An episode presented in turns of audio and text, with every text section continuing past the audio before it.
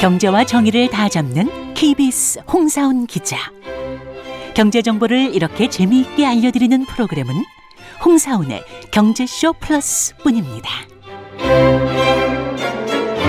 네, 안녕하십니까. 홍사원의 경제쇼 플러스. 저는 경제와 정의를 다 잡는 홍반장 KBS 기자 홍사원입니다. 우리나라 올해 경제 선망, 경제 성장 전망 갈수록 어두워지고 있습니다. 아, 지난해까지만 해도 2%대를 웃돌던 어, 주요 기관들의 경제 성장률 전망치가 이제 모두 1%대까지 내려왔고요. 아, 나라빚이 예상보다도 더 빨리 불어날 것이다. 이런 국제기구의 전망까지 더해지고 있습니다. 우리 경제가 안고 있는 근본적인 문제가 뭐고 또 해법은 뭔지 오늘 좀 자세히 살펴보겠습니다. 최백은 건국대 경제학과 교수 나오셨습니다. 안녕하세요. 예, 안녕하세요. 예. 그리고 오늘 아 기대됩니다. 요즘 아주 핫한 분 모셨습니다. 개그맨 이상민 씨 나오셨습니다. 안녕하세요. 네, 안녕하십니까 이상민입니다. 아, 이상민 씨는 네. 제가 가끔가다 운전해서 운전할 때 라디오로 좀 듣거든요. 아. 정치인 성대모사 제가 웬만해서 잘 안 웃는데 네. 너무 너무 웃기더라고. 정말 막 운전하다 핸들 잡고 배꼽 잡고 웃었어 막. 오늘 일단 예. 그 경주쇼 출연 소감 예. 성대모사로 정치인 성대모사로 좀 해주실 수 있어요? 그러면 가장 높은 분부터 어. 서열상 어. 하겠습니다. 예. 어, 안녕하십니까. 어, 우리 그 홍사원의 경제쇼. 아니 경제에 이렇게 관심이 많았습니까? 어, 우리 그 부인한테 그렇게 관심이 많은 걸 알고 있었는데. 아니, 제가? 잘 좀 해주세요. 어? 아프지 않게. 아, 나참 그 아무튼 그 홍사원의 경제쇼가 있기 때문에 그 경제 지식 쪽으로다가 아, 우리가 어. 아, 더 풍부하게 그 어떤 문화 복지를 누릴 수 있는 거 아니겠습니까? 아, 똑같네, 똑같아. 그렇습니다. 아, 좋아 빠르게 가. 고맙습니다. 또뭐 한 분 정도만 더 한 번 해주면 아, 어떨까? 이 야권의 어. 존경하는 국민 여러분, 아, 제가 기본소득, 기본주택 그리고 기본 홍사원 제도를 제가 도입을 하려 그래요. 매일매일 홍사원 씨가 진행하실 수 있게 어떻습니까? 아 요즘 봉투 때문에 힘드실 텐데 예의가 없어요. 그러지만 하지 마세요. 경제 얘기를 해야죠. 고맙습니다. 아 오늘 정말 기대 큽니다. 네. 아, 자 오늘 여러 정치인들 모시고 거물 정치인들 모시고 오늘 경제쇼 한번 근데 오늘 하겠습니다. 이상민 씨가 오늘 오늘 일회성이에요? 아니면 출연이 저기 저그 오유 오윤혜 씨 오윤혜 씨. 오윤혜 씨 지금 떨고 있어 지금 그 오유래 씨가 자리 뺏기겠는데? 지금 오늘 하는 거 봐서 지금 아, 그렇게 됩니까, 바로? 아, 네, 네, 열심히 하겠습니다. 네. 오늘 주제 그럼 본격적으로 좀 들어가 보겠습니다. 자 먼저 국제통화기금 IMF가 성장률을 다른 나라들은 좀 다 올렸는데 우리나라 성장률만 좀 낮췄잖아요. 예. 이게 뭐 전례가 없는 일이라고 하는데 뭐 이 이유가 뭔지 그거부터 먼저 최 교수님 좀 설명 좀 해주시죠. 그렇죠. 전례가 없다고 표현한 이유가요. 그 대개 이제 미국이라든가 중국 같은 경우 그가 이제 우리가 되게 IMF가 지난해 10월 달에 예. 올해 성장률 전망치를 이제 이제 발표합니다. 내년도 거를요. 그리고 나서 1월 달하고 4월 달에 중간 인재니까 또 이게 나오는데 그러니까 두 차례 이제 수정을 이제 간 거란 말이에요. 예, 예. 했는데 작년 10월 기준으로 했을 때 그러니까 미국이나 중국이 좀 이제 상향 조정됐단 말이에요. 예. 그럼 세계에서 가장 큰 경제가 상향 조정되면은 우리처럼 수출을 가지고 수출의 의존도가 높은 나라들은 같이 따라서 올라갈 수밖에 없거든요. 네. 근데 반대로 움직이고 앉아 있으니까 어, 예? 어. 세계 경제가 그러니까 저기 이 양대 축이 네. 성장률이 개선된다 그러는데 우리는 반대로 가고 있으니까 전례 없다고 얘기할 수밖에 없는 것이 네. 그런 거고 그 원이 그 원인은요. 그 원인은 우리 이제 지금 수출이 굉장히 지금 그 무역 수지 적자가 계속 악화되고 있잖아요. 그렇지. 예. 예. 1년 넘게 지금. 거기다가 이제 뭐 경상 수지까지 1월 달부터 계속 적자가 두- 연속 두 달 지금 네. 진행이 되고 있고요. 네. 그러니까 대외적인 인재니까는 그 변수가 그렇죠. 네. 대내적인 변수는 내수인데 임금 증가율이요. 네. 지금 1월 달께 최근 가장 최근 게 1월 달께 나왔는데 네. 1월 달에가 하락폭이 네. 지난 에, 지난 해까지 쭉 그 변화폭 중에서 가장 커요. 예. 거기다가 우리가 물가 상승률을 고려하지 않은 명목 임금 증가율도 마이너스 떨어졌어요. 예. 명목 임금 증가율이요. 그러니까 지난해 1년 전에 비해서 그렇지. 예. 내 주머니에 바- 내가 받는 돈이 예. 평균 임- 임금 노동자들의 이게 줄어들었다는 얘기예요. 그러니까 임금이 좀 올랐다 하더라도 물가 상승률에 비하면 오히려 내려간 거나 마찬가지다 이거죠. 아니 그러니까 물가 상승률을 고려하지 않고 예. 받는 돈도 줄어들었다 이거예요. 절대 금액도. 예. 그런 그런 점에서 심각한 거죠. 그러니까 당연히 지갑을 닫지요. 음. 거기다가 이제 뭐냐면 일자리 같은 경우는 음. 일자리 같은 경우는 지금 보게 되면은 일자리 취업자 중과 중에서 60세 이상이 100%가 넘어요. 네. 60세 미만은 줄어들고 있다는 얘기죠. 일자리가. 그러면 혹시 그 이상민 씨는 그 잠깐 최 교수님 오늘 이상민 씨 오- 모처 모로 오셨는데 네. 최백운 교수님도 혹시 성대모사 하시는데요? 세방 교수님. 좀 어려운 캐릭터라서 차기 대선에 출마하시면 제가 그때부터 좀 연구하겠습니다. 네네네. 그럴 일 없을 테니까 이제 걱정 안 되죠. 아니 그런 게 아니라. 네네네네. 그렇습니다. 예. 이게 그런데 성장률뿐만이 아니고 네. 나랍이 늘어나는 것도 네. 지금 굉장히 안팎에서 걱정 많이 해요. 네. 이 대통령 고민도 지금 굉장히 클 것 같아요. 어, 그래서 대통령의 고민을 제가 대독해 보겠습니다. 아 니, 제가 요즘 이것 때문에 아주 잠을 못 잡니다. 어? 우리나라 빚은 줄지도 않고요. 그 뭐 국제 통화기금 IMF가 그랬나요? 그 우리나라 빚이 예상보다 더 빨리 불어날 거다. 아니, 이거는 근거가 있는 얘기면 가짜 뉴스 아닙니까? 이거 근거 좀 얘기를 해 주세요. 나 이거 예. 참 그. 그 지금 올해 1월 2월께 네. 정부의 이제 살림을 이제 재정이잖아요. 네. 재정 운용을 보게 되면 대충 이제 그 지금 상황을 우리가 짐작할 수 있겠는데요. 그러니까 우리가 이제 정부의 살림살이를 갈 때 두 가지 이 개념을 가지고 사용을 합니다. 통합재정 수지라는 게 있고 네. 재정이라는 게 이제 그러니까 정부의 살림살이고 수지라는 게 수익과 지출을 정리한 거란 말이에요. 예. 통합재정 수지는 뭐냐면은 정부에 두- 들어오는 모든 돈과 나가는 모든 돈을 정리한 게 통합재정 수지입니다. 쉽게 얘기하면요. 예. 그 중에서 거기서 이제 뭐냐면은 우리가 이제 국민연금이라든가 그다음에 뭐 산재보험이라든가 소위 말해서 이제 4대 보장성 기금이라고 해가지고 이런 것들을 뺀 부분이 관리재정 수지예요. 예? 그런데 이 두 가지 측면에서 보게 되면은 작년 1, 2월 달에 비해서요 적자 규모가 10조 이상이 다 증가했어요. 예. 근데 이제 그 지- 증가하는데 가장 큰 원인이 뭐냐면은 정부의 수입에 많은 이제 펑크가 생긴 거예요. 국세 수입이 많이 줄어들었어요. 세금도 많이 깎아줬으니까 그러니까요. 그러니까 그 결과인데 네. 국세 수입이 그러니까는 지금 올해 이제 예상한 정부가 예상한 것보다도 작, 작년 같은 경우는 이, 이 저기 예상한 것보다 더 많이 되게 거치기 때문에 1, 2월 달까지 한 20% 이상 거쳤는데 한17% 나와야지 평균이거든요. 근데 올해 한 13%뿐이 안 거친 거예요. 1년 1년 예상한 것에 예. 예? 2월 달까지 그러니까 한 17% 이상은 나와야 되는데 예. 이게 이제 그러니까 13%뿐이 안 나온 거예요. 예. 그러니까 세금이 이제 그러니까는 예상보다 훨씬 적게 거치고 있고 예. 앞에서 얘기했듯이 그러니까 많은 감세를 하고 그러다 보니까는 예. 당연한 거고 거기다 이제 경기 둔화도 이제 하는 요인이 이- 있는 것이고 예.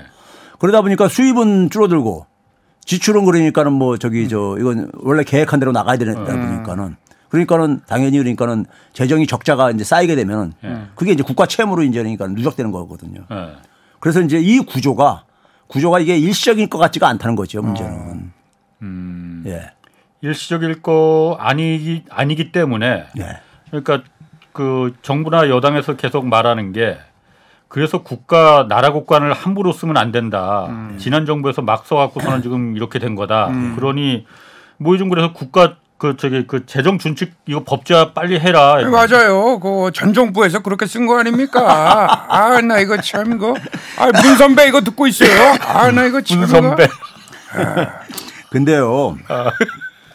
우리가 그래서 그러니까 그 문재인 정부 5년 하고 네. 박근혜 정부가 바로 직전이잖아요. 네. 그래서 윤석열 정부가 이제 1년이 지난 거고 보게 되면 이제 그러니까는 그 문재인 정부에서는 2020년, 21년 코로나 저게 있었잖아요. 네. 팬데믹 상황이 있었잖아요. 네. 그두 해를 빼고 특별한 해를 빼고 연평균으로 보게 되면은요. 박근혜 정부 때는 한 46조 1년에씩 증가했습니다. 국가 채무가요. 문재인 정부 때는 아니 저기 박근혜 때는 46조가 증가했고 문재인 때는 32조뿐이 안 증가했어요. 연이요. 예.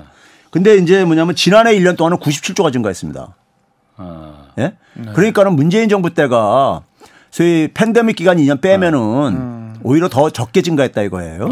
그다음에 이제 그러니까 그러면 이제 대개 이제 현, 현 정부가 지금 전 정부 탓하는 것은 팬데믹 상황 2년을 이제 그 얘기를 하는 건데 그때 이제 사실 많이 증가했어요. 한 200, 200, 한 50조 가깝게 증가했습니다. 2년 동안에.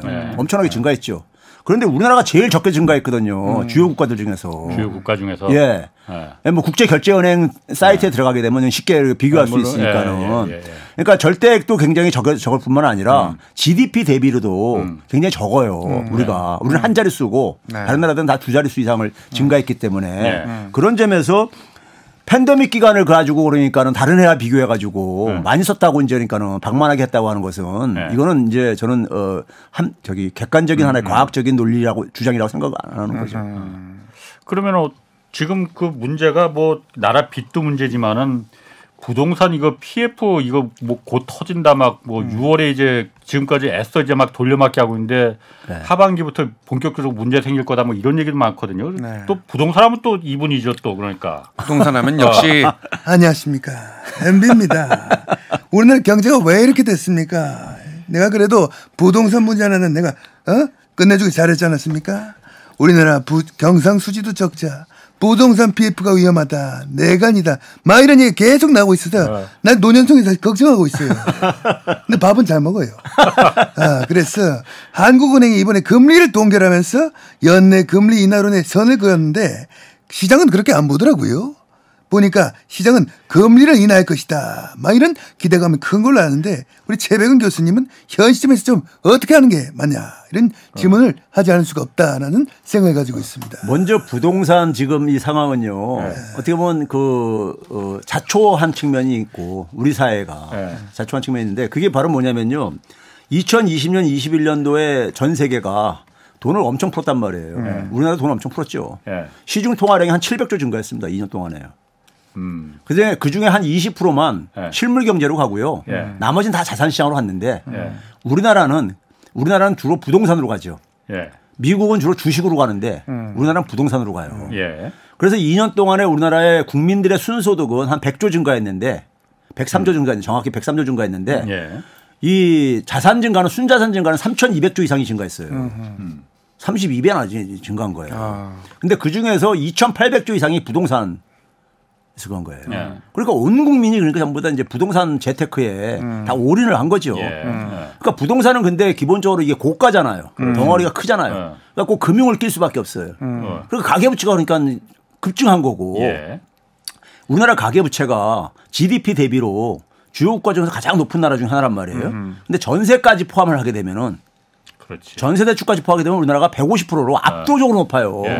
예. 주요 국가들은 대개 100%초 아무리 높아도 그런데 예. 우리는 한 150% 돼요. 예. 그럼 이게 결국은 그러니까는 지금 금리가 올라가면서 음. 그다음에 뭐냐면 집값 주택 주택 구입 부담이 너무 커진 거 아니에요. 예. 그러니까 살 사람은 없는 거지 이제 더 이상은요. 음. 그러니까 그다음에 이제 돈 빌려 가지고 사기에는 너무 부담도 이제 금리도 가고 음. 예?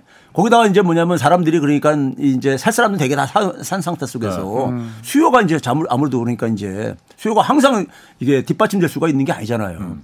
그 조정은 그러니까는 필연적인 거죠. 그 조정이. 예. 그러니까 자산에 그러니까는 특히 부동산 자산에 우리나라는 너무 그러니까 이게 그러니까 집중되어져 있어요. 예. 미국하고 하- 미국도 굉장히 자산 중심 사회라는 자산이 불평등하다 그러는데 미국은 주식이 그러니까는 한 세배가 부동산보다 많아요. 근데 우리나라 거꾸로 부동산이 주식보다 세배가더 많습니다. 자산 가치가요. 증가가. 그러니까 에, 부동산에 그러니까는 대한민국 경제가 완전 발목이 잡혀 있는 거죠. 예. 그리고 그것의 부, 이제 부작용이 가계부채가 나오는데 예. 가계부채가 워낙 높다 보니까는 이 가게들이 우리 흔히 그런 시중에 농담 있잖아요. 안방은 내 거고 어. 건너방은 은행 거다 이런 말 있잖아요. 예, 예. 그러니까 그거 원리금 상환하는데 압박 때문에 네. 소비 지출을 제대로 못 해요. 그렇지. 그러니까 내수가 구조적으로 이게 억압될 수밖에 없다. 이재동 갖기 바빠. 예, 내수가 억압되죠. 예. 근데 수출까지 안 좋아지니까는 네. 경제가 그러니까 근데 이, 이 문제가 네. 이 문제가 전부 다 구조적인 것들이잖아요. 그렇죠. 예. 그러니까 개선 전망이 안 보이는 것이고 그럼 그 연장선에서 세금 수입도 예. 세금 수입도 그러니까 지금 이게 줄어들 요인뿐이 없- 없는 상황이고 예. 그러니까 재정인 재정도 나빠질 것 같고 네. 해외에서 보는 것이 그러니까 굉장히 합리적인 저거죠. 음. 아니 그래서 지금 부동산 문제가 아 부동산 문제가 그래서 그, 그 경제 전체를 갖다 올가맬 가능성이 있으니 네. 그래서 시장에서도 자꾸 말하는 게 음. 금리 올라서 부동산이 이 지경이 된 거니 이 지경이라는 게 이 지경이라는 표현은 좀 맞지 않습니다. 이렇게 집값이 내려가는 거니 네네네. 금리 빨리 내려라. 그래야지 부동산이 다시 집값이 올라가서 그래서 그 경제가 나아질 거 아니냐 음. 이런 논리를 하는 거잖아요. 부- 금리 그래서 내리라고 하는 거잖아요. 그러면 그러니까 그런데요. 예. 에, 우리가 경제 이론적으로 네. 경제 이론적으로 자산 시장 그러니까 부동산 시장이나 주식 시장에 음. 그 조정을 위해 가지고 금리는 쓰게 안 돼 있어요. 음. 안돼 있습니다. 우리가 소위 말해서 세계 중앙은행들의 예. 하나의 컨센서스라는 게 있는데 그 예. 이제 잭슨 홀 이제 컨센서스라고 우리가 흔히 표현하는데 예. 미국 연준이 그러니까 매년 심포지엄 하는요. 잭슨홀. 근데 첫 번째가 뭐냐면요. 거기 명제 중에 첫 번째가 뭐냐면은 절대 그러니까는 버- 거품을 꺼트리려고 하지 말아라. 아. 금리 올려가지고 왜 그러냐면은 경제학적으로요. 예.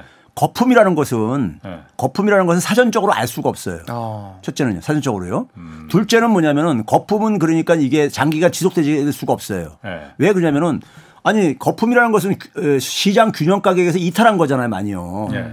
그럼 이탈을 하게 되면은 사람들은 사람들은 합리적으로 행동하기 때문에 자산을 다 파- 팔려고 할 거라 이거예요. 그래서 이게 떨어지고 시장 균형으로 다시 돌아온다 이거예요. 근데 이거를 그러니까 그 개인이 섣부르게 가격이 높다고 판단을 해가지고 자의적으로 판단을 해가지고 금리를 올려버리게 되게 되면은 만약에 이게 거품이 아니었을 때 실물 시장에 그러니까 굉장히 부정적으로 준다 이거예요. 그래서 금리는 그러니까는 소위 말해서 물가라든가 미국 같은 경우 고용 일자리에만 국한하라고 돼 있어요. 통화신용 정책은 그렇지, 그렇지. 우리나라도 그래요 사실은요. 그리고 대개 이런 자산 가격의 문제들 같은 경우는 금융 어, 우리나라는 이제 금융위원회라는 게 있잖아요. 예. 미국은 연준에서 그것도 하고 있지만은 거기서 그러니까 소위 말해서 이 자산의 거품이라든가 이런 것을 할 수 있는 다른 다른 정책들이 있는 거예요. 예를 들면 LTV 조절이라든가 DTI라든가 이런 것들이 그러니까 소위 말해서 거시 건전성 규제라는 게 있는데 예. 그런 걸로 해결하게 돼 있어요. 네. 돼 있는데 우리나라 사람들은 모든 게 금리로 다 그러니까는 다 이걸 이해를 하는 이 측면이 있다 보니까는 하는데 문제는 인플레가 진정돼야지 예. 물가가 진정돼야지만이 금리를 내릴 수 있는 거잖아요.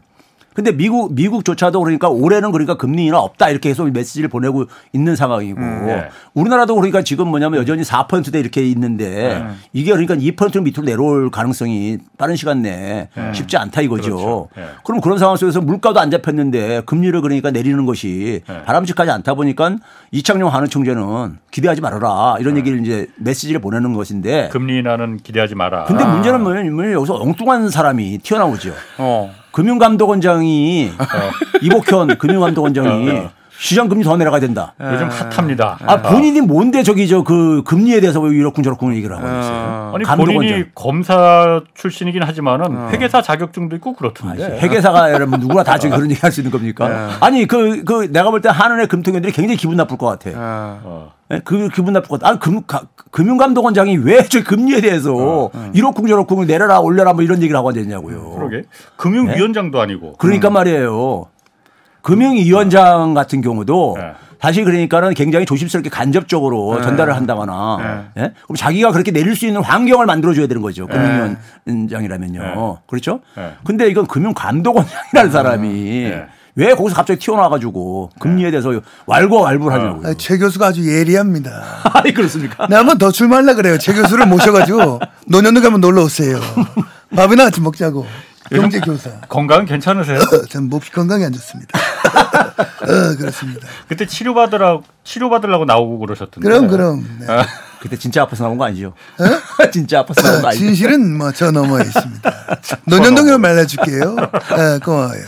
아니 그러면 이복현 금감원장이 어쨌든 지금 어, 은행들 돌아다니면서 어, 기준금리는 아직 그 한국은행 이창용 총재는 그 인할 계획 없다. 기준금리 내릴 계획 없다. 지금 물가가 워낙 아직 높은 상 실제로 높, 굉장히 높은 상태잖아요. 그렇죠.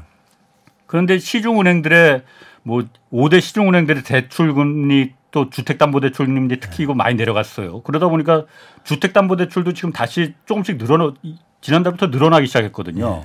그러면은 얼마 전에 뭐 신문에 그런 기사도 있었습니다. 이 통화 정책과 재정 정책이 지금 엇박자가 나고 있는데 이거 괜찮은 거냐.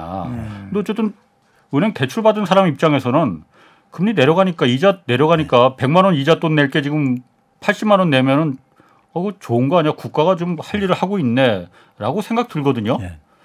그 괜찮은 거 아니에요? 근데요. 예. 지금 시장 금리가 내려간 거는요. 네. 지난해 우리나라 같은 거 12월 달부터 네. 내려가기 시작한 건요. 이게 그 우리나라 상황이 그러니까 금감원장이 내리라고 해서 내려간 게 아니, 아니고요. 예. 국제 금융 시장이 예.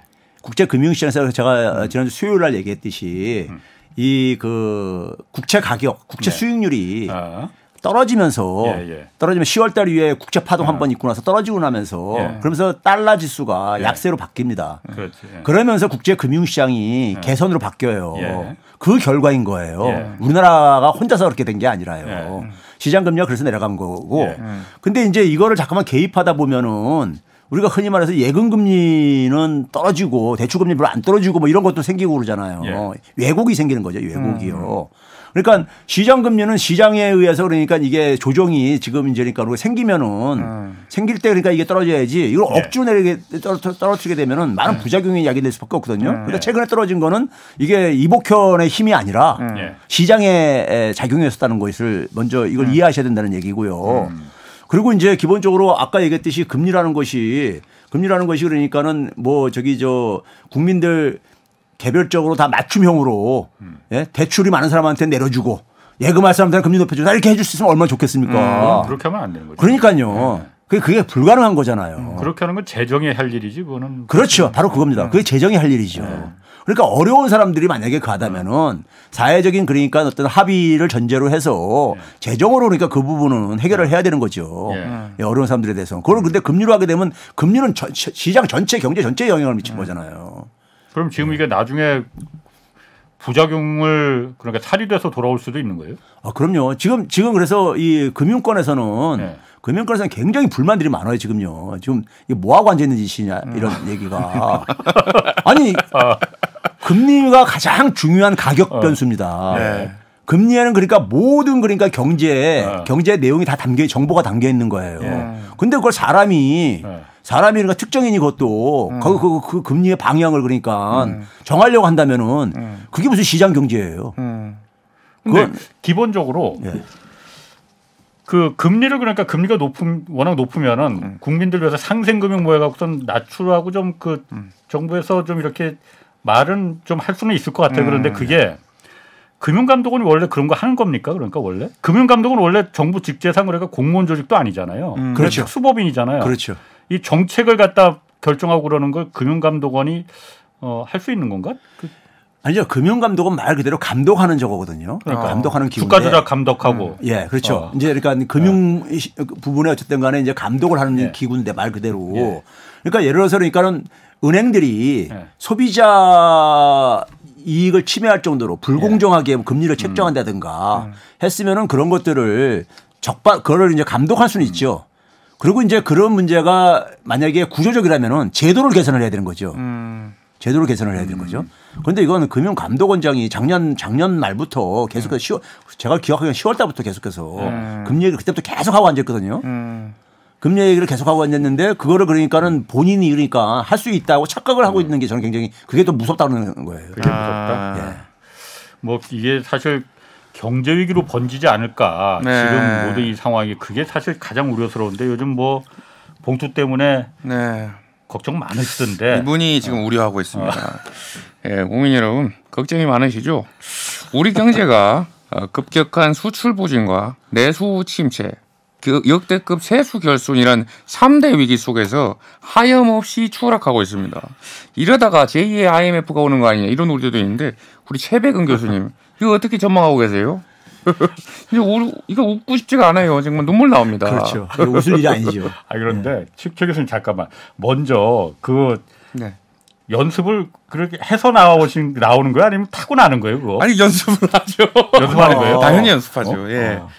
나중에 최 교수님도 진짜 한번 좀 굉장히 캐릭터 목소리 독특하셔서 어, 네. 한번 좀 연습 좀 하시고 왜홍 기자님이 더 특殊한데? 아, 두 분 다 보통 이상이 아니십니다. 네네 네, 그렇습니다. 네. 근데요 앞에 얘기한 그런 부작용이 네. 사실 네. 최근에 보게 되면 달러가 굉장히 약세로 바뀌었잖아요. 네.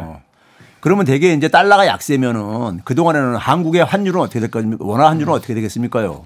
원화 환율은 떨어져야 되잖아요. 그렇죠. 아까 이제 뭐 1,200원대로 이렇게 내려가야 된다 뭐 이런 얘기도 갔던 게 그런 거잖아요. 근데 최근에 사- 지난 아, 한달 올라왔어. 이전부터 완전 반대로 움직이고 있어요. 어. 달러가 약세인데 그렇죠. 원화도 같이 약세로 이렇게 가고 앉았다. 예. 그러니까 이게 그러니까 과거엔 동조화가 됐다. 거의 그림이 비슷하게 갔거든요. 예. 비슷하게 가는 게 정상인 거고요. 네. 다른 나라 통화들은 그렇게 가고 있어요. 엔화나 뭐 위안화는 엔화도요. 예. 근데 우리 지난 2월 달부터 네. 2월 달부터 이제 그러니까 이 2차 국제 파동이 났었기 음, 때문에 2월 달부터 제가 계산을 해 봤어요. 최근까지요. 우리나라 환율은 한 8%가 떨어졌어요. 예. 2월 달부터요. 네. 엔화가 작년에 제일 많이 떨어진 통화 있었거든요. 엔화가요. 음. 20% 이상만 떨어지고 그랬었으니까요. 근데 엔화는 4%뿐이 안 떨어졌어. 음. 그러니까 우리나라가 지금 그러니까 주요 국가 중에서 가장 많이 떨어지고 앉아 있는데 음. 문제는 뭐냐면 달러가 약세 국면에서 떨어지고 있다는 거예요, 지금요. 예? 음. 그렇죠. 이거는 정상적인 게 아니죠. 그렇죠. 뭔가 이게 지금 그러니까는 달러가 약세면 원하는 강세여야 되는데. 그렇죠. 네. 대부분 나라들이 통화들이 다 그렇게 움직이고 있어요. 예. 근데 그게 완전히 그림을 그리게 된 부분요. 아니 따로 이렇게 가고 있어요. 이게 벌어지고 앉았어요. 악어 입처럼요. 이렇게. 예? 그러니까 그런 점에서 이게 지금 금융에 그러니까 문제가 우리가 지금 소위 말해서 그런 얘기 하잖아. 시중에서 그러니까는 이 한은하고 지금 하- 한국은행의 기준금리하고 연준의 금리하고 격차가 지금 그러니까 굉장히 저기 그 전대미문으로 벌어졌다 이런 얘기 하고 그러잖아요. 예. 지금 한 1.5%포인트까지 벌어졌으니까요. 예. 예. 5월달에 한 번 더 올리게 되면 이제 1.75까지 벌어지는 거죠. 예. 예? 그러면 이런 상황 속에서 지금 그러니까 흔히 지금 경상수지 적자도 나오다 보니까 무역 수지는 지금 뭐 13개월 연속 이렇게 뭐 적자가 지속되고 있고 예. 그러다 보니까 지금 IMF 이런 얘기들을 많이 하고 그러잖아요. 예. 그런데요. 이 우리가 그 IMF 사태 같은 경우를요. 음. 97년도 혹시 나이 드신 분들은 97년도 상황을 좀 기억하실 텐데 네. 97년도 그러니까 우리한테 그 이 금융 외환시장의 불안정이 오기 시작한 것은 본격적으로 나타나기 시작한 것은 네. 그 가을 되면서부터 이제 나타났습니다. 가을 그해 97년 가을. 이요 음. 그때 이제 제가 기억하는데 강경식 이 부, 총리가 가 우리나라 펀더멘탈 괜찮다 막 이렇게 가- 하면서 네. 그랬었어요. 네. 근데 시중에서는 우리나라, 우리나라 외환 보유고가 굉장히 많이 줄어들고 거의 이제 뭐 바닥 나가고 있다. 이런 소문이 돌기 돌고 시작하면서부터. 음. 예. 근데 그때 그게 세- 시작된 게 뭐냐면 그 전에 7월 달에 7월 달에 기아가 그러니까 부도가 났었습니다. 기아 자동차. 기아. 예. 기아 자동차가 그 당시 상위 10대 안에 드는 그렇지. 이렇게 한 7인가 이렇게 될 정도로 아이가 이렇게 그 자산 규모가 큰 저거였었잖아요. 네. 기아가요. 근데 기아가 부도가 났었죠. 네. 그래서 사람들도 깜짝 놀랐죠. 예. 국민 기업이라고 이제 기아가 그 당시만 하더라도 그게 네. 불렸었는데 그때 왜 그게 났냐면은 동남아시아에서 네. 동남아시아 태국이라든가 인도네시아 이 은행들이 파산하고 이제 그러면서 거기부터 시작됐죠. 그러면서 이제 뭐냐면 외국인들이 빌려주는 돈들을 연장을 안 해주고 네. 회수하면서 회수하면서 우리나라 같은 경우도 그걸 이제 회수가 돼, 회수되면서 이제 그러니까 거기서 그걸 막을 달러가 없다 보니까는 네. 터진 게 외환위기였었잖아요. 예. 그러면 우리가 그 속에서 우리가 볼 수 있는 게 뭐냐면은 이겁니다. 사람 사람도 있잖아요.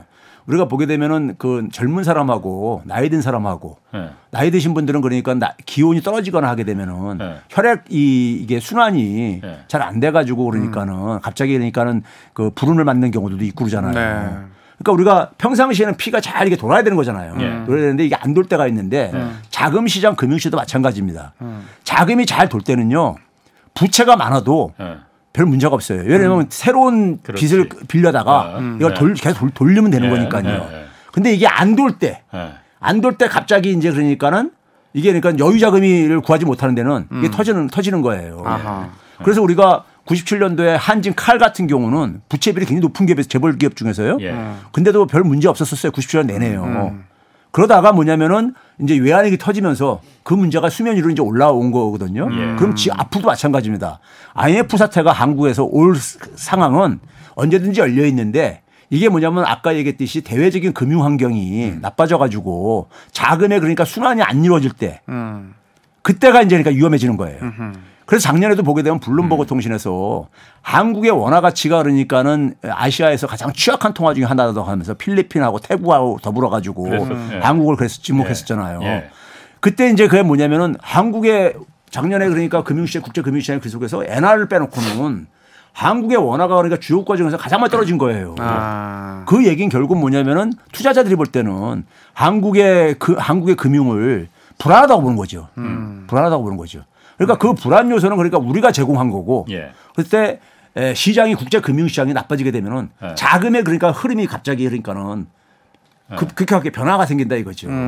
그랬을 때 이제 터지는 겁니다. 그렇기 때문에 항상 그러니까 우리가 이제 평상시도 감기 걸린 사람과 안 걸린 사람의 차이가 에, 소위 말해서 그 면역력이 좋고 건강한 사람들은 예. 바이러스가 와도 이게 안, 안, 안 들어오잖아요. 그렇죠. 예. 근데 몸이 자기가 나빠져 있으면은 예. 걸리기가 쉬운 거잖아요. 그렇죠. 바이러스 왔을 때. 그거 똑같은 겁니다.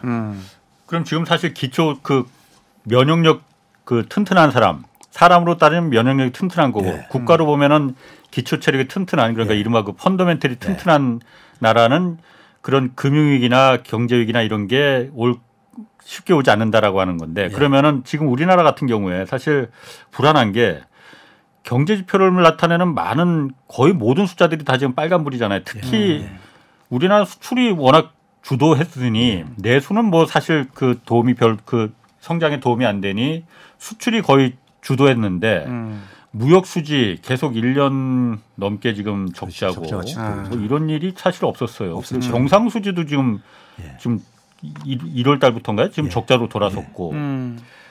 수출 이거 뭐 지금 음.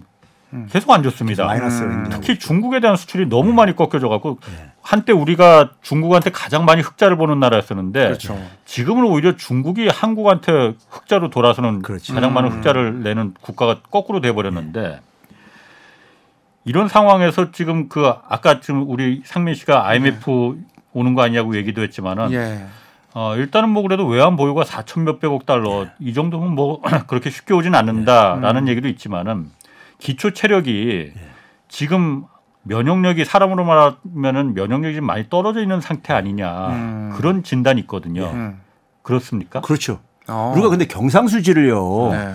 예, 우리가 경상수지가 1, 2월 달 적자지만은 예. 지난해 그러니까 대부분 달들이 어쨌든 흑자를 했을 때 네. 사람들이 이제 이게 경상수지에 대해서 그 깊은 지식이 없다 보니까 음. 일반 사람들은요, 일반 국민들은 그러는데 경상수지는 크게 상품 수지 우리가 일반적으로 무역 그 수지 얘기할 때 하는 건데 물건 사고 어허. 수출하고 수입해서 예. 아. 그다음에 이제- 몰랐죠 경상 네네 몰랐습니다. 서비스 네. 수지라는 게 있어요. 충청 수지 이런 건 줄 알아가지고 네, 죄송합니다.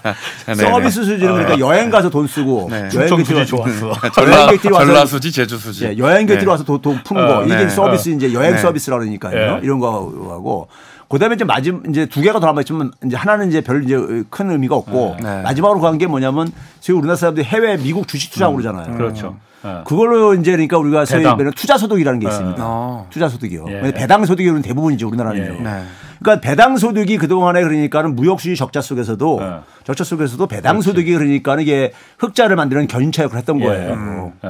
근데 제가 일전에 여기 나와서 한번 얘기를 한 것 같은데 이 배당 소득은요 기업, 음. 가게 이들이 챙기는 돈, 돈이에요. 그렇죠. 음. 예? 어, 그렇지. 근데 이 돈을 이 돈은 그러니까 정부에서 그러니까 외화를 그러니까 한국은행에서 사들이지 않는 이상에는 이거는 그 개인들이 컨트롤할 수밖에 없는 부분이에요. 음. 개인 돈이지 그거는. 예. 그렇기 때문에 이걸 가지고 그러니까 우리가 저기 저 경상수지 흑자가 계속 되고 있기 때문에 아무 문제 없다. 이렇게 해석하면 곤란하다는 얘기고요. 나라가 위험하다고 해서 개인들이 자기가 갖고 있는 달러 내지 않는다. 그렇죠. 예. 예. 그래서 그걸 좀 구분을 한 첫째 해야 되고 아, 둘째는 네. 뭐냐면은 작년까지만 하더라도 어쨌든 코로나 이 상황 속에서 네. 여행들을 좀 어쨌든 간에 이게 좀 이제 좀 자제, 자제가 되고 그랬었잖아요. 네. 근데 이게 최근에 이제 여행이 막 폭발적으로 증가하고 있잖아요. 네네네.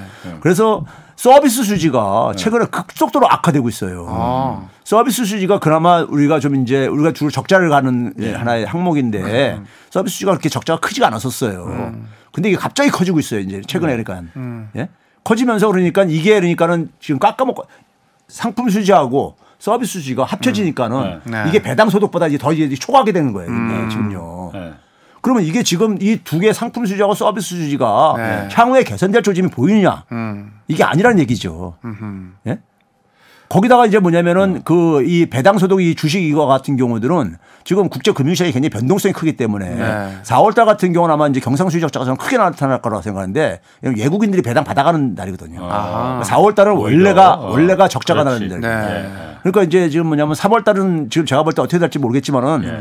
4월 달에 또다시 경상수지 적자가 크게 증가하게 되면 굉장히 불안하죠. 불안해 증가할 수 있을 텐데 그런 점에서 우리 경제가 지금 그러니까는 구조적으로 구조적으로 지금 그러니까 외국인들은 그걸 다 안다고요. 그렇지. 여기 투자하고 있는 우리나라가 네. 그러니까 우리나라가 얼마나 지금 그러니까 부실한지를 아니, 그리고 이 문제가 네. 예. 딱 짧은 시간 내에 이게 개선될 가능 조짐이 안 보이는 거죠. 음. 사실 1997년에 그 외환위기 때도 뭐 태국부터 시작해서 차- 이렇게 동남아시아권에 더 인도네시아, 퍼졌지만은 예. 그게 그 순수한 의미의 어떤 그 그야말로 그 국가가 부실해서 그 이렇게 한 부분도 물론 있겠지만은 어, 외국 투기 자본들이 장난친 것도 큰 아, 역할을. 했었잖아요. 음, 예. 지금 그러면은 어, 뭐 이 부분 뭐 상상하기 싫지만은 지금 한국의 그 기초 체력이 많이 약해져 있는 상태잖아요. 외국의 투기 투기 자본들이 예. 어, 한국이 지금 기초 체력이 약해졌으니 저 상황을 이용해서 큰 돈을 벌 수 있는 기회야 이렇게 보고 있을 수 있습니까?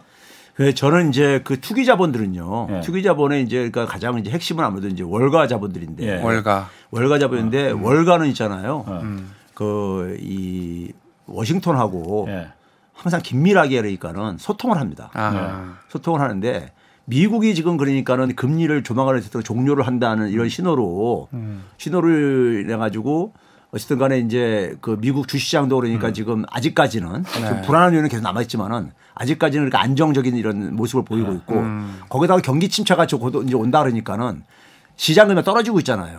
시장금이 떨어지고 있는 것이 약달러로 지금 이어지고 있는 것이고 그 상황은 우리한테 지금 이제 도움이 되는 건데 네. 아까 얘기처럼 그러니까 미국이 만약에 그러니까는 미국에서 미국에서 그러니까는 이 포지션을 바꾸는 것이 나오면은 투기 자본들도 같이 움직일 겁니다. 음. 투기 자본들은 그러니까는 정책적으로 네. 정책적으로 그러니까 미국의 금융 지표들이 네. 금융 지표들이 바뀔 가능성이 있을 때 움직이지 자기들만 가지고 움직이면은 이 효과를 보게 가기 때문에 예. 예.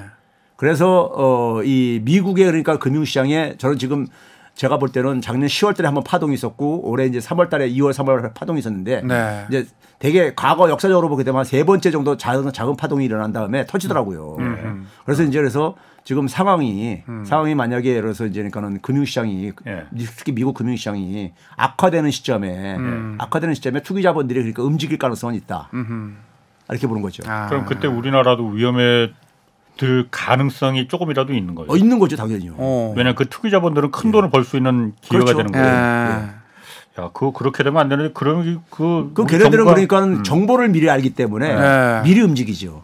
그렇구나. 예, 베팅을 하죠. 그것 때문에 이제 우리 정부가 이제 풀어야 될 과제가 이제 한적한데 어. 이제 뭐 근데 이번에 좀, 한번 봐보세요. 어, 그래서요. 예, 어. 그러니까 최근에 이제 아까 얘기했듯이 3월 한 달 전부터 환율이 그러니까 이상하게 움직이고 앉았으니까. 예. 그래서 나온 것이 뭐냐면 한국은행하고 국민연금하고 달러 스와프를 맺은 거 아닙니까? 아, 그렇죠. 예. 달러 스와프를. 서로 빌려주고 예. 음, 어려울 때 하자고. 350달러를 1년 동안 예. 갖다 쓰겠다는 거 아닙니까? 예. 외환 보유고를 음. 한국에 예. 갖고 있는 거를요. 예. 근데 저는 그거 나왔을 때 별로 효과 없을 거다 그랬거든요. 예. 왜 그러냐면 작년 9월 달에 한 번 했었었어요.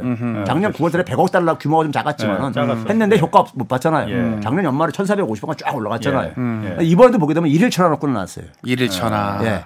그거 이제 풀린다는 그 계약 맺는다는 소문이 돌고서는 환율이 쭉 하락했었어요. 1,300원 밑으로까지 떨어졌었죠. 일시적으로요. 근데 다시 다시 올라와 버렸죠. 그 얘기는 결국 뭐냐면은 그 얘기는 결국 뭐냐면 그 정도 가지고 그 정도 가지고 외환시장 안정되기 힘들다고 보는 거죠. 시장에서 플레이들이. 아. 참 이거 어깨가 무겁습니다. 이제 며칠 있다 그렇습니다. 미국도 가셔야 되는데. 네. 어 그래? 어? 천번이고 다시 태어난데도 그런 사운 또 없을 테죠. 오오.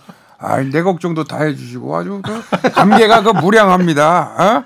아, 고맙습니다. 아니, 그 최 교수님, 그러면 우리 정부 당국이 할 수 있는 것 중에 정말 최우선적으로 할 게 뭡니까? 그 하나만 좀 알려주시면 이제 감사하게 생각하겠습니다. 예? 지금- 어떤 게 있어요, 그거? 어? 네, 참. 그. 지금 할 게 굉장히 사실 많은데 많이 여러 개 꼬여, 꼬여버렸는데 네. 꼬여버렸는데 지금 일단 저는 미국 가가지고 이게 참 걱정이 사실은 기대보다 걱정이 지금 굉장히 많아요. 어, 왜요? 네? 걱정이. 네. 어, 지금 가가지고 이제 그러니까는 미국이 지금 미국이 부른 거 아닙니까 국빈으로요. 예. 초대한 거잖아요. 네. 미국 애들은 뭐냐면 자기들이 쓰는 것만큼 돈 쓰는 것만큼 네. 그걸 어, 뽑아내요. 얻어낼 수 있을 때 아. 국빈으로 초, 초청합니다. 아하. 그 비용이 나가기 때문에. 네. 그러면 이제 뉴욕 타임스에서 그런 보도 나왔었잖아요. 음. 한국이 여기다 굉장히 기여를 했기 때문에 그것에 대한 대가로 이게 지금 국빈을 초대하는 거다. 음. 이런 기사가 나왔었거든요. 뉴욕 타임스에. 이게 정확하게 가는 건데 이번에 이제 그러니까 사실 에, 우리한테는 지금 아. 우리 우리한테 지금 뭐냐면 반도체하고 2차 전지는요. 현재 주력 산업과 미래 주력 산업이라고요. 그렇지. 예. 반도체는 현재, 2차 전지는 미래. 예. 그렇죠. 근데 지금 반도체가 우리나라가 지금 시스템 반도체가 음. 시스템 반도체가 특히 관련돼 있는 거잖아요. 예. 근데 시스템 반도체를 지금 그러니까 이제 속살을 다 지금 이제 까뒤집어 놓겠다는 거 아닙니까? 음. 미국에서요. 예. 그렇죠? 그러면 우리나라 시스템 반도체 그러니까 소위 말해서 그 기술 탈취가 일어날 수 있는 거잖아요. 아하. 쉽게 얘기하면요. 어. 예? 뭐 그럴 가능성 아니 다들 어. 산업 현장도 보, 아. 고 어. 회계도 보고 다 보겠다는데 뭘 저기 그러는데. 아니 그러면은 제가 영어 연설로 하면 되는 거 아닙니까? 시스템 반도체 Don't touch, 어네 no no touch no touch, okay, right, Thank you, 어, 이러면 되는 거 아닙니까? 어, aggressive하게 가야 돼. aggressive하게 바로 그 너무 그 regulation을 걸면은 되는 게 없습니다. Don't touch. 어, 이든이 형님 알아들었죠? 이든이 아, 형님. 고맙습니다. Thank you. 아. 작년 9월 달에요. 삼성전자의 반도체 부문 사장이 경계현 사장입니다. 네. 이 양반이 그 저기 저 기업 사장이 함부로 정부에 대해서 뭐 이렇게 얘기 안 하고 그러는데 작년 9월 달에 일부러 이제 기자들이 이제 그러니까는 그 쫓아온 기자들을 대상으로 그때 그 경계현 사장이 아주 그냥 공개적으로 저기 이제 얘기한 게 있어요. 어. 우리 중국 시장 포기 못 하니까 아. 8월 달에 이제 그러니까 그 반도체법 통과되고 나서 예. 그러면서 이제 1년 유예를 받았잖아요. 그러면서 경계현 사장이 이제 그러니까 아주 그냥 공개적으로 기자들한테 간게 뭐냐면은 이 우리는 중국 시장 포기할 수 없다. 삼성은. 예, 그런 말 했죠. 그래, 그래 가지고 뭐냐면 정부가 해야 될 일이 있다. 정부가 예. 해줄 일, 해, 해줄 일이 있다. 예. 정부한테 SOS를 친 거예요. 예. 근데 그 이후에 정부에서 나온 답은 기업이 할 일이다. 예. 그렇잖아요. 미국에서 전 정부에서 가는 거에 대해서. 네. 예? 정부가 그렇게 말했어요? 어, 그렇죠. 어. 그러니까 이제 정부가에 대해서 막 얘기 나오니까는 그건 기업들이 그러니까는 할 일이 기업의 할 일이다. 그 법, 법을 이제 이렇게 독소 조항들 좀 이제 가고 하는 거 이런 것들. 예. 그 해당 기업이 그러니까 예. 해당 기업의 문제니까 해당 기업이 풀 문제다. 이런 식으로 했다고요.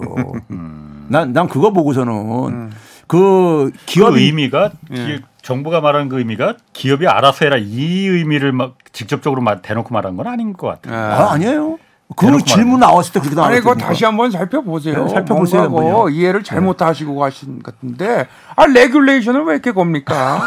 나 이거 참, change thinking을 해보세요.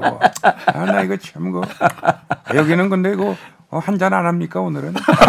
참, 이거. 횟집, 한- 횟집 한번 갈까요? 플러스, 플러스면은 한 잔 있어야 될 거 아닙니까? 논 플러스보다요. 아? 네, 참, 이거. 무슨 얘기 하려다가 아, 네네. 그러니까 지금 우리 메모리 반도체가 메모리 반도체 메모리 반도체가 지금 그러니까 이 그 일종의 우리가 그 대만의 TSMC 네. 파운드리보다 이 변동성이 굉장히 큰 사업 사업이잖아요. 경기에 굉장히 민감하고요. 예, 예. TSMC는 그러니까 이 파운드리는 팹리스와 같이 이제 묶여 가니까 설계 위탁 받아 가지고 설계를 위탁 생산하는 거잖아요. 그러니까 굉장히 가- 부가 가치도 높고 어쨌든 간에 하여간 그래- 그래서 그 영업이익률도 보게 되면 TSMC가 굉장히 높습니다. 예. 40%대 막 이렇게까지 가니까. 근데 어쨌든 간에 변동성도 굉장히 크잖아요. 그러니까 삼성이 일로 이제 진출하려고 하는 거 아니에요. 파운드리를. 아, 파운드리로 파운드리로 TSMC를 예, 따라잡겠다고 하겠다고 하는 거잖아요.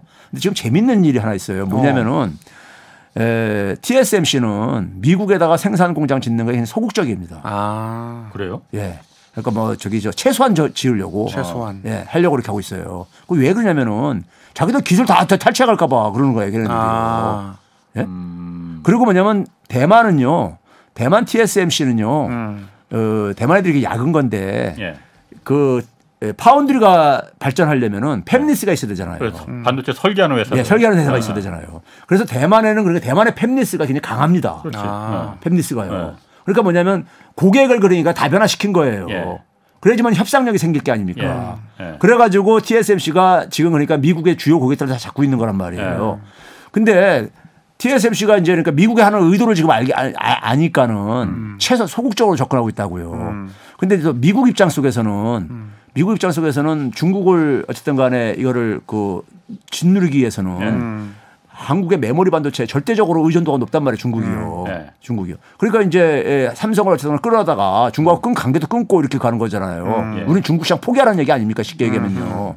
예. 그러면은 그렇게 우리가 잃는 게 있으면은 지금 대만의 TSMC가 지금 미국을 가게 되면은 그 자리를 좀 우리가 뚫고 들어가야 된다고요. 음. 예? 대만 TSMC가 좀 부분을 그 투자를 드- 좀 약하게 하겠다고 하니까 예. 그 자리를 한국의 삼성이 좀 삼성은 지금 그 부분을 되는데. 육성하려고 하고 있잖아요. 지금. 아, 그래서. 그렇죠. 그래서 거기, 거기에서도 상당히 TSMC 다음으로 지금 이렇게 쫓아가고 있는 어. 상황이잖아요. 네. 그러니까 삼성은 어. 중국 시장을 잃는 대신에 파운드리 지금 육성을 하려고 하고 있으니까는 그거를 미국한테 우리가 그러니까 그쪽에서 좀 이제 역할할 수 있도록. 예. 근데 미국 입장 속에서는 저 대만은과 TSMC는 이게 불안한 게 있거든요. 어떤 불안한 게 있냐면은 저 중국이 언제 갈지도 모르겠고 전쟁 날 저거 언제 언- 언제든지 저거는 하기가 좀, 좀 불안하단 말이에요. 예. 그래 그러다 보니까 미국이 지금 뭐냐면 일본하고 지금 그러니까는 이 파운드리를 하려고 하고 있어요. 아. 예? 일본 미국이? 반도체하고 예 한국 한국 말고 그렇죠. 어, 어, 그래서 합, 합작으로 그 고- 저기 만들고 있고 그러잖아요. 그 지금 대만 TSMC가 일본에 그 합작 공장 설치하고 그, 그 지금 계획하고 그런 것도 다 그런 포석인 거예요. 그러면 그 TSMC가 그러니까는 네. 그걸 알고서 이제 그 들어가는 거지만은 미국이 미국이 일본 기업하고 같이 합작으로 가- 하기로 했다니까요. 아. 예? 그러면 이제 왜 왜 우리는 우리가 챙기지 못하고 네. 우리는 챙기지 못하고 미국 입장에서는 어떻게 보면 대, TSMC의 대안을 마련해야 될 게 아닙니까? 예, 예. 그러니까 일본을 이전이니까는 예. 일본을 마련하게 미국은 생산은 더 이상 할 나라가 아니거든요. 예. 그러니까 이제 가는데 그 자리를 우리가 이렇게 굉장히 많이 양보를 했으니까 우리도 좀 얻어내는 게 있어야 되잖아요. 그렇지. 그러니까 이거를 가서 좀 그러니까 이번에 좀 이번에? 얻어내야 되는 거죠. 예? 그러면 기업 입장에서 볼 때 삼성 입장에서 볼 때도 아, 내가 중국에서 그러니까 수입이 좀 줄어드는 대신에 매출이 줄어드는 대신에 이걸로 그러니까 좀 출구를 지금 어쨌든 찾으려고 했었는데 그 문제가 해결되면 삼성도 좀 어쨌든 간에 예? 한, 한, 그 한시름 좀 놓을 게 아닙니까. 그렇죠? 이게 그 지금 뭐 여러 가지 문제가 산적해 있지만은 음. 사실 한국의 산업 구조 자체도 이제 지금까지의 이 구조는 한계 좀 다다른 거 아닌가. 음. 맞습니다. 이게 지금 뭐 4차 산업혁명 네. 뭐 지금 나, 얘기 나오는 다른 나라는 다 이거 한다는데 네. 뭐 사실 4차 산업혁명 디지털 뭐 데이터 이거는 또 이분입니다. 네. 어. 안녕하십니까. 요새 그 아무 말도 안 하고 있는 안 좋습니다. 똑같네. 예, 그 정말 어, 질문 하나 드리고 싶어요. 그 재범 교수님, 이 산업 생태계가 디지털 문명으로 진화 중인 지금 제조업에 특화된 한국 산업이 에, 직면한 위기가 뭐고 또 해법은 또 뭐라고 보시는지 제가 퀘스천합니다. 아, 이거 굉장히 중요한 질문인데요. 아, 제가 좀 중요합니다. 제가 별명이 요즘 생겼어요. 뭐 요즘 V1, V2 하는데 어. V3입니다. V3는 옛날부터 있었지. 백신. 원조입니다. 네. 그렇습니다. 아 그런데 요즘은 또 존재감이 좀 좀 약하신 것 같은데. 그거는 그 아, V3가 도달할 수 있는 최고 저거였었던 것 같은데. 음, 낙선의 아픔을 건들지 말아 주십시오. 실망입니다. 예, 질문 드리겠습니다. 예.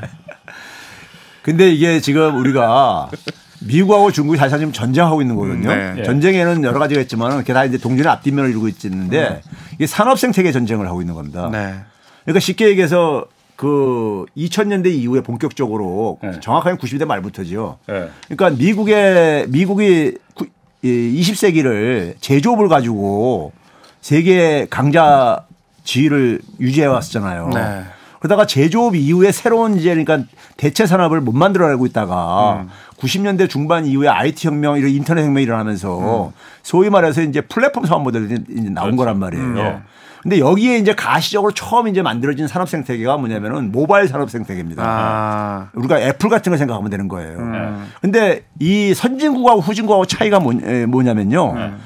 에, 선진국은 산업 산업적인 측면이든 어떤 특정 그러니까 상품 측면으로 보든 간에 그 산업에 대한 그러니까 개념을 정의하는 것부터 이 산업이 어떤 산업이라는 거. 네. 그러니까 만약에 스마트폰 하게 되면 스마트폰은 기존의 에, 에, 전화기하고 다른 거잖아요.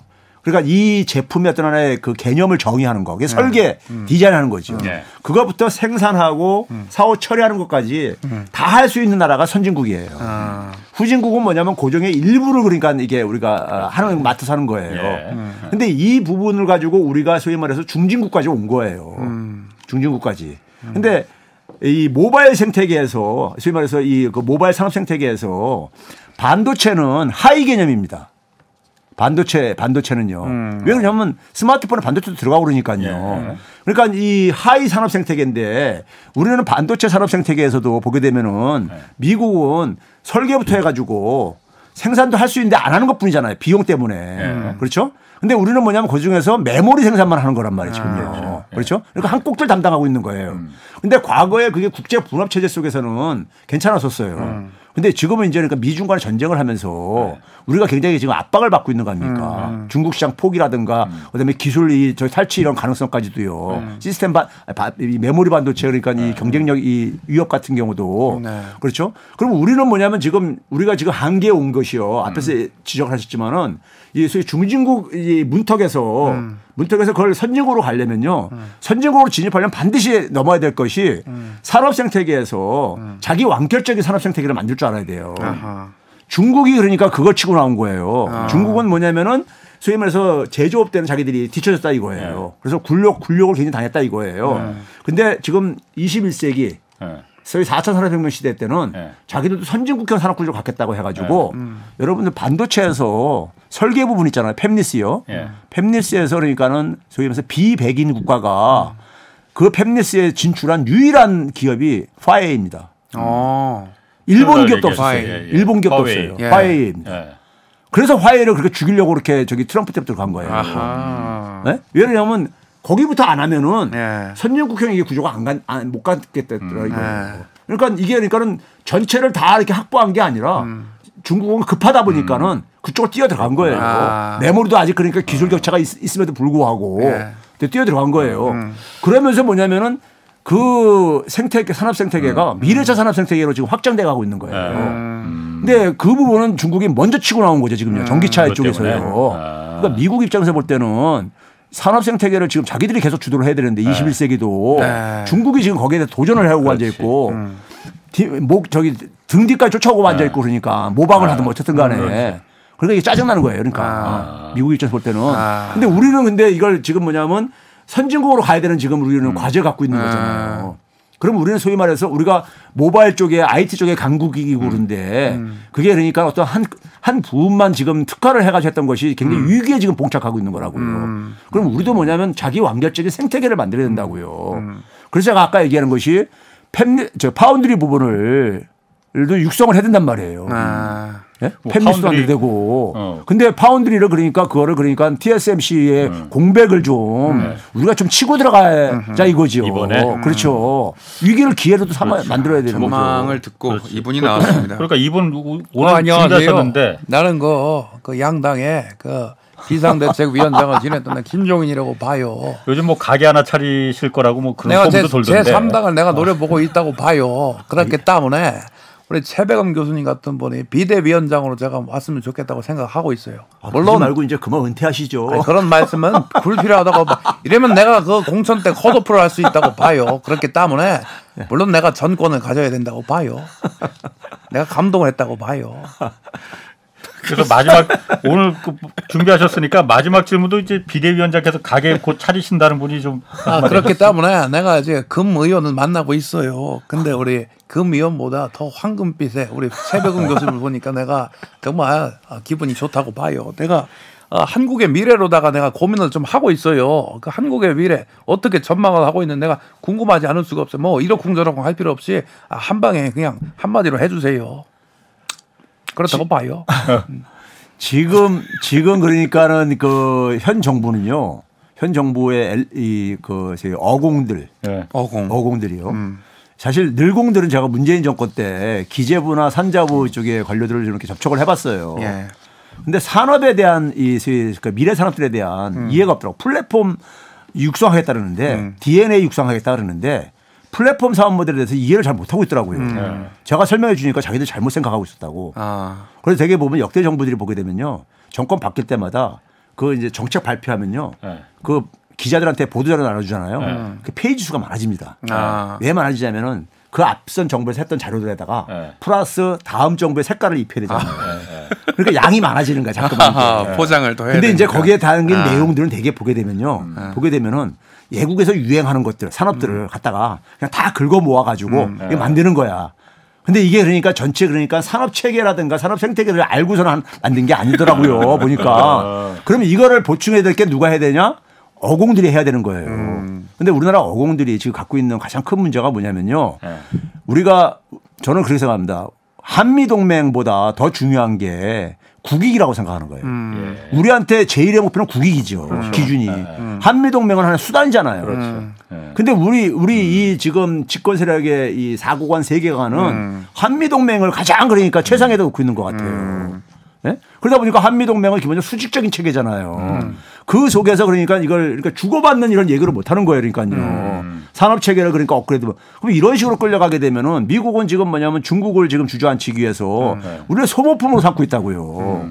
그런 의미에서 그런 점에서 그러니까 저는 한국 경제가 지금 굉장히 그러니까 많은 국민들이 걱정하는 방식으로 지금 국익이 최우선으로 생각하는 그런 정책을 좀 펼쳐주기를 그래 그래 되는 거죠. 그게 선출 권력이 해야 될 일 아니에요. 아. 오늘 그래서 최백운 교수님하고 또 오늘 정말 웃겼습니다. 예. 이상민 씨 마지막으로 오늘 경제쇼 출연하신 소감 한마디 안녕하십니까. 이분. 나오셨네. 오늘 경제쇼 플러스 그리고 새백은 교수의 강의 잘 들었습니다. 이 강의를 듣고도 구독과 좋아요를 하지 않는 자 모두 사퇴하십시오. 고맙습니다. 네, 홍사원의 경제쇼 플러스 여기서 마치겠습니다. 고맙습니다. 고맙습니다. 오윤혜 씨가 자리가 유태하겠어요.